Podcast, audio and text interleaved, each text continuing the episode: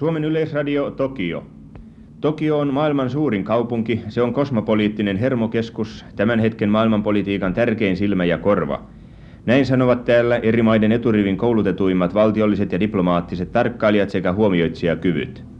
Suomen Tokion lähetystömme lähetystösihteeri Martti Lintulahti tuntee tämän jättiläiskaupungin sykkeen kuin viisi sormeaan, sillä tällä merkittävällä työkentällä hän on työskennellyt jo neljä ja puoli vuotta.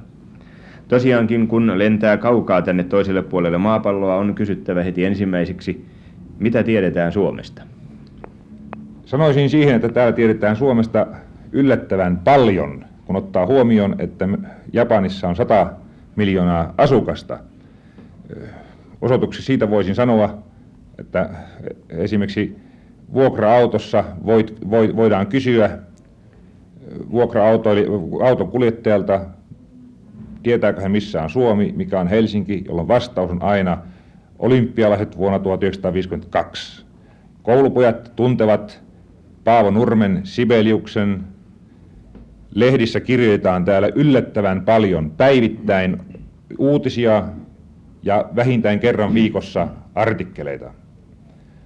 On selvää, että meillä on jatkuvasti työmahdollisuuksia täällä, sillä Japani on myöskin suuri, pitkä, joskin se on kapea, ja, ja täällä on paljon syrjäseutuja, joilla, joissa ei Suomen tuntemus ole vielä niin suuri. Mutta toisaalta koulut, ahkarat oppilaat kirjoittavat Suomen lähetystölle päivittäin kirjeitä.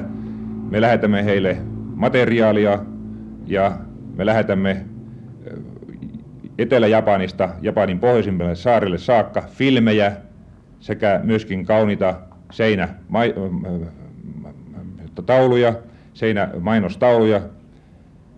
Ja katsoisin, että Japani on yksi kiitollisimpia tiedotuskohteita ja yksi niitä maita, joissa todella on tällä hetkellä niin sanottu Suomi-boom, eli Suomi-innostus. Niin, jo Suomessakin oltaessa tiedetään jonkin verran siitä, että Kalevalasta täällä tiedetään yhtä ja toista. Ei se ole mikään ihme eikä sattuma, sillä tuskin maailmassa lienee kahta samankaltaista niin rikkaan lahjakasta kansakuntaa kuin on Suomi ja Japani, jossa kansan runous pulppua vielä tänä päivänä suoraan kansan syvistä riveistä ja miljoonia, voidaan sanoa todella miljoonia runoja on pantu talteen. Ja kun ottaa huomioon, että Kalevalan runojen mytologia ja niiden aatesisältö on niin kovin samankaltaista kuin japanilaisten vanhojen runojen, niin ei ole mikään ihme, että vuonna, jo vuonna 1936 kirjailija Kakutan Morimoto innostui kääntämään Kalevalan japanin kielellä, josta on löytyy useita jopa kuvapainoksia. Viimeinen Kalevalan kuvapainos tuli julkisuuteen ennen joulua. Ja hauskinta oli asiassa se, että japanilainen taiteilija, joka ei edes ollut saanut lukea läpi tekstiä, hänelle oli vain selitetty Kalevalan merkitys ja Kalevalan runojen aatesisältö, ja hän sai itse omalla japanilaisella mielikuvituksellaan suorittaa tämän kuvituksen, joka on suuremmoisesti onnistunut. Ja entä sitten muu suomalainen kirjallisuus? Täällä on käännetty paljon suomalaista kirjallisuutta. Hauska olisi tietysti aloittaa kertomalla Mika Valtarimme Sinuhesta, joka kuuluu täällä suosituin, suosituimpaan ulkolaiseen kirjallisuuteen. Aulikki Nuolivaara, Nuolivaaran miellyttäviä pastoraalistyylisiä novelleja on käännetty. Meidän runoliamme ovat täällä hyvin tunnetut, varsinkin V.A. Koskenniemi, runolia mestarimme, jonka erinomaiset runot Tsushimasta ja Geissa tytöstä ovat tietysti olleet hyvin tärkeitä kääntää japanin kielelle. Ja sitten tuo suomalainen maailmankuulu arkkitehtuurimme, se on ilmeisesti saanut täällä erittäin merkittävän arvostuksen.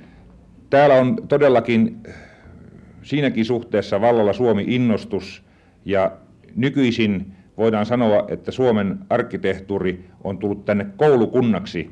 Hauskaa on nähdä, että monia muita kilpailevia koulu- ja virta- koulusuuntauksia ja virtauksia on ollut meitä vastaan kilpailemassa, mutta me olemme tällä hetkellä ainakin voitolla. Meillä on täällä erittäin suuri, merkityksellinen ja lahjakas Suomi-ystävämme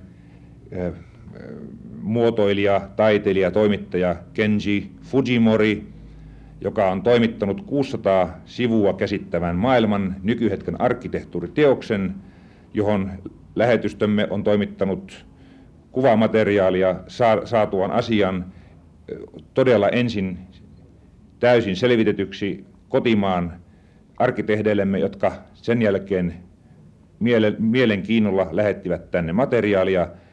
Tulos oli niin valtava, että Suomen osa, osalla aloitetaan koko maailman arkkitehtuuri tässä äh, suurikokoisessa teoksessa, jota on nyt jo levinnyt ympäri koko maapallon, sillä tämä teos on painettu sekä Japanin että puolittain Japanin että englannin kielellä. Ja sen mainosarvo on tietenkin maallemme mitä ensiarvoisen tärkeä. Todella kiisattomasti.